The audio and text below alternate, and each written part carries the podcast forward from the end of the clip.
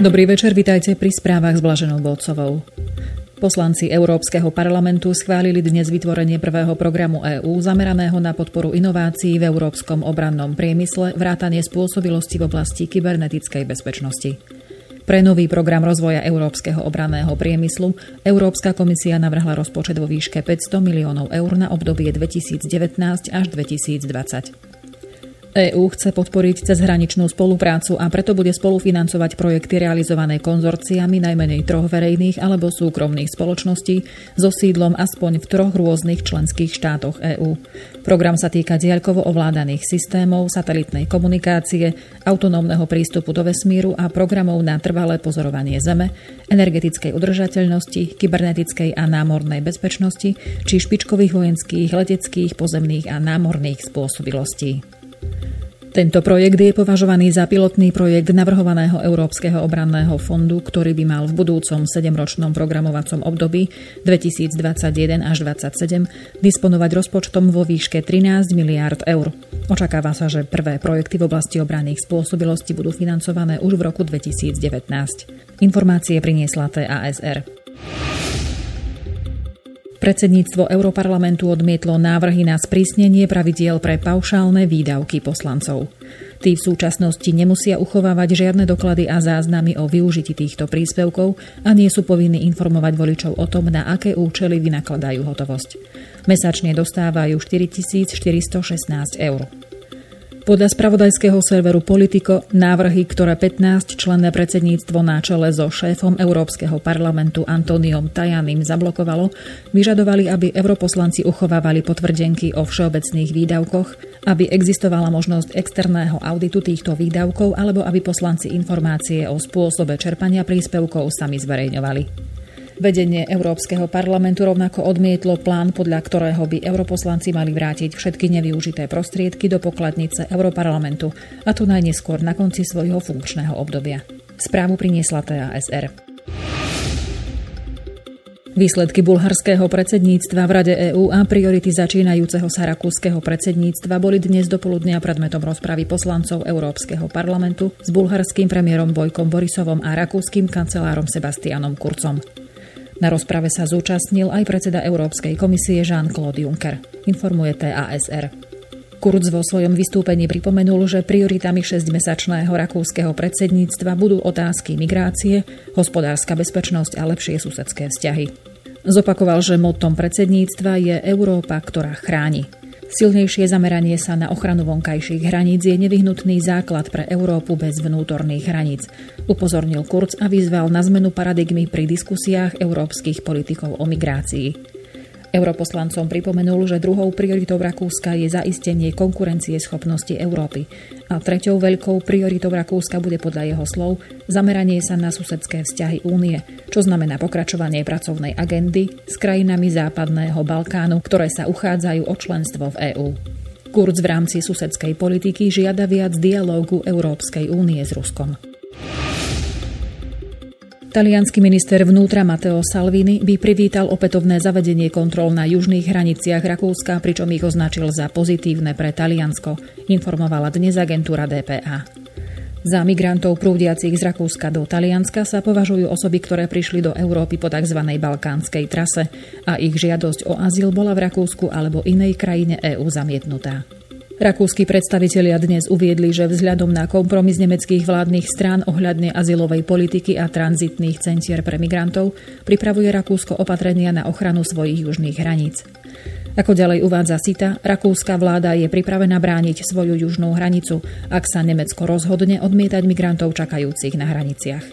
Rakúsko je v prípade potreby pripravené vykonať určité opatrenia na ochranu svojej južnej hranice s Talianskom a Slovinskom. Nemecká kancelárka Angela Merkelová totiž včera súhlasila so zriadením tzv. tranzitných zón na hranici s Rakúskom, pričom ľudí, ktorí požiadali o azyl v inom štáte Európskej únie, vrátia naspäť do tej krajiny alebo do Rakúska a to na základe dohody s Viedňou. V týchto uzavretých centrách v Bavorsku by mali byť umiestnení žiadatelia o azyl, ktorých žiadosti budú posudzované v zrýchlenom konaní. Migranti tranzitné zóny až do ukončenia konania nebudú smieť opustiť. Nemecký minister vnútra Horst Seehofer bránil dnes svoj plán zriadiť tranzitné centrá pozdĺž južných hraníc Nemecka. Seehofer hľadá podľa DPA podporu ohľadne tranzitných centier v Rakúsku.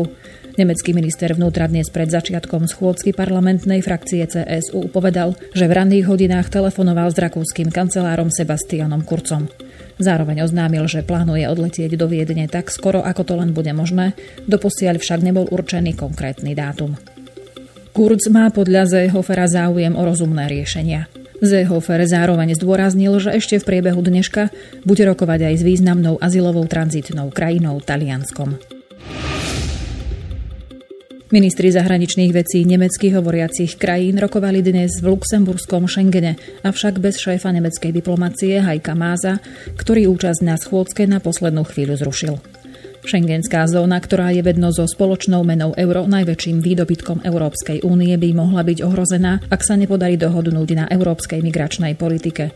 Uviedol pri tejto príležitosti hostiteľ luxemburský minister zahraničných vecí Jean Azelborn. Problém migrácie sa podľa jeho slovo vyrieši tak, ak sa správne podarí podchytiť solidaritu a rozdelenie záťaže vnútri únie. Rakúska ministerka zahraničných vecí Karin Knajslova sa vyslovila za reformu Schengenu. Podľa Knajslovej vyplýva z plánovaného zriadovania tzv. tranzitných centier v nemecko-rakúskom pohraničí v spolkovej krajine Bavorsko celý rad otázok súvisiacich s európskym právom, a teda aj politického charakteru. Viedeň teraz čaká na ďalšie podrobnosti z nemeckej strany, dodala. Ministerka priznala, že momentálne nevie, či a za akých okolností by jej krajina mohla uzavrieť s Nemeckom dohodu o vracaní migrantov. Počet mŕtvych a nezvestných migrantov v Stredozemnom mori od začiatku tohto roka je o 40% vyšší, než sa pôvodne predpokladalo. Podľa agentúry DPA o tom informovala dnes Medzinárodná organizácia pre migráciu.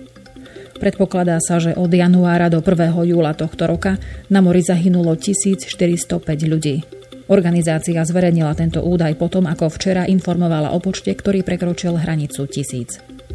Medzinárodná organizácia pre migráciu pripomína, že celkový počet migrantov prichádzajúcich cez Stredozemné more je stále oveľa nižší ako v rovnakom období minulého roka. S ním sa znížil aj počet obetí v zmienenom období. V roku 2017 v tomto období zahynulo na mori 2268 ľudí.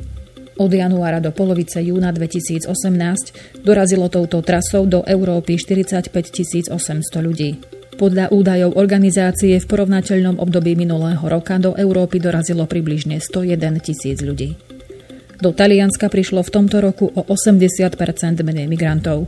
V Španielsku evidujú zníženie ich počtu o 140% kým v Grécku oproti Vlanejšku zaznamenali 50-percentný nárast. Čínsky vojaci sa dnes poprvý raz zúčastnili na vojenskej prehliadke v Bielorusku pri príležitosti osláv Dňa nezávislosti tejto krajiny. V hlavnom meste Minsk pochodovali spolu s bieloruskými a ruskými vojakmi, informovala agentúra MNA. Lukašenko stanovil 3. júl za deň oslobodenia Minska Červenou armádou od nacistických síl počas druhej svetovej vojny. Bieloruský prezident sa usiluje o užšie vzťahy s Pekingom so zámerom vyvážiť vplyv Ruska, poznamenala agentúra MNA. Lukašenko, ktorého krajina je značne závislá od ekonomickej pomoci Moskvy, je podľa spravodajskej stanice France 24 nútená robiť vyváženú politiku, keďže sa Minsk usiluje o nadviazanie bližších vzťahov s Čínou i Západom v nádeji, že tak získa viac investícií na pomoc svojej ekonomike. Anexia Krymu Ruskom v roku 2014 vyvolala v Bielorusku rozruch. Hovorca Kremľa Dmitrij Peskov uviedol, že integračný proces zahrňujúci Bielorusko je pre Moskvu prioritou. Úrady v chorvátskom Dubrovníku odporúčili vyhnúť sa kúpaniu na pláži v zátoke Pile potom, ako zistili znečistenie morskej vody fekáliami. Informoval o tom dnes chorvátsky spravodajský server Dnevník. Miestny úrad verejného zdravotníctva uviedol, že na základe podnetov od obyvateľov jeho zamestnanci odobrali vzorky morskej vody v danej oblasti.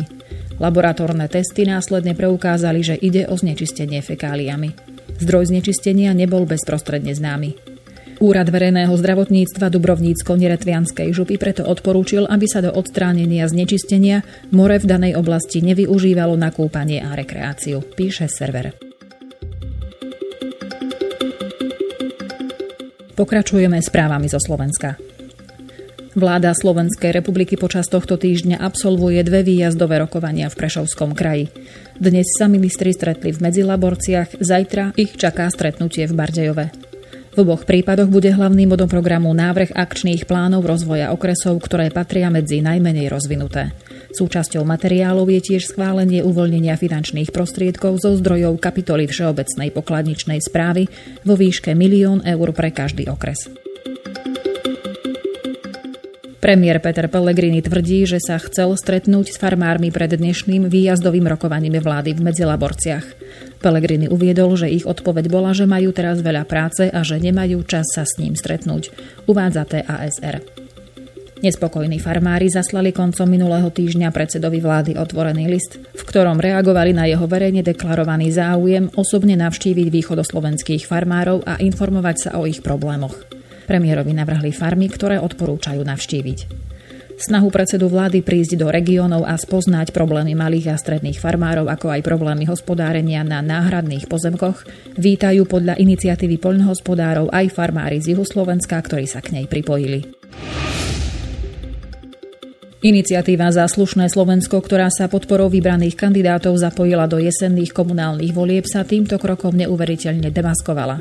Na tlačovej konferencii to vyhlásil predseda Smeru SD a expremiér Robert Fico, ktorý predstaviteľov iniciatívy nazval Šorošové deti. Zástupcovia iniciatívy deklarujú, že naďalej ostávajú občianskou iniciatívou a že do politiky nevstúpili. Uvedomujú si však, že môže prísť čas kritiky za to, že niekoho podporia. Podporiť chcú aj ďalších nezávislých kandidátov na poslancov zastupiteľstiev či na primátorov a starostov v obciach a mestách Slovenska, ktorí sa budú hlásiť k vízii slušné mesta a obce Slovenska a ktorých si vyberú.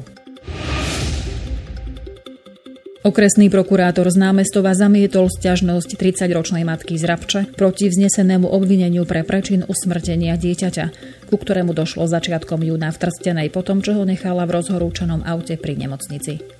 Vyšetrovanie v tejto veci pokračuje a po jeho skončení rozhodne prokurátor podľa trestného poriadku. V prípade uznania viny hrozí obvinenej trest odňatia slobody na 2 až 5 rokov. Takmer trojročné dieťa umrelo 11. júna na následky prehriatia organizmu po tom, čo ho matka nechala zatvorené vo vozidle pri Trstenskej nemocnici, zatiaľ čo išla na vyšetrenie. Po návrate k autu ho i hneď zobrala do nemocnice, lebo nejavilo známky života. Prítomní záchranári začali dieťa okamžite oživovať, no napriek ich úsiliu sa ho nepodarilo zachrániť. Polícia ešte v ten deň podala trestné stíhanie pre prečin usmrtenia. Fakultná nemocnica v Trnave zaplatí za úmrtie novonarodenej Adelky rodičom nemajetnú újmu 16 tisíc eur. Rozhodol o tom okresný súd v Trnave, informuje Sita. Adelka zomrela v Trnavskej nemocnici krátko po pôrode pred 5 rokmi. Úrad pre dohľad nad zdravotnou starostlivosťou v tomto prípade konštatoval nesprávne vedenie pôrodu, ako aj nedostatočné zabezpečenie monitorovania stavu plodu. Fakultná nemocnica v Trnave za pochybenia pri pôrodoch platila už aj v minulosti. Pred dvoma rokmi to bolo po rozhodnutí Krajského súdu v Trnave 150 tisíc eur za smrť rodičky Kataríny. Rok predtým sa vedenie nemocnice mimosúdne dohodlo na vyplatení 480 tisíc eur za ťažké poškodenie zdravia novorodenca Adamka. Príď posvietiť je motto 7. ročníka pochodu Hrdý na rodinu.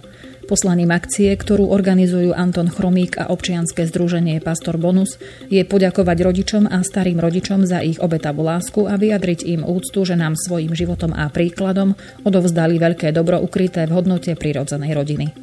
Agentúru SITA o tom informoval člen služobného týmu spoločenstva Dobrého pastiera Marek Nikolov. Pochod sa uskutoční v sobotu 14. júla na Hodžovom námestí v Bratislave. Tak ako v uplynulých rokoch, konať sa bude v rovnaký deň ako dúhový Pride. A to už bola posledná informácia. Agentúrne správy boli prevzaté z portálov Denník N, parlamentné listy, Pravda, Teraz a web noviny. Do počutia.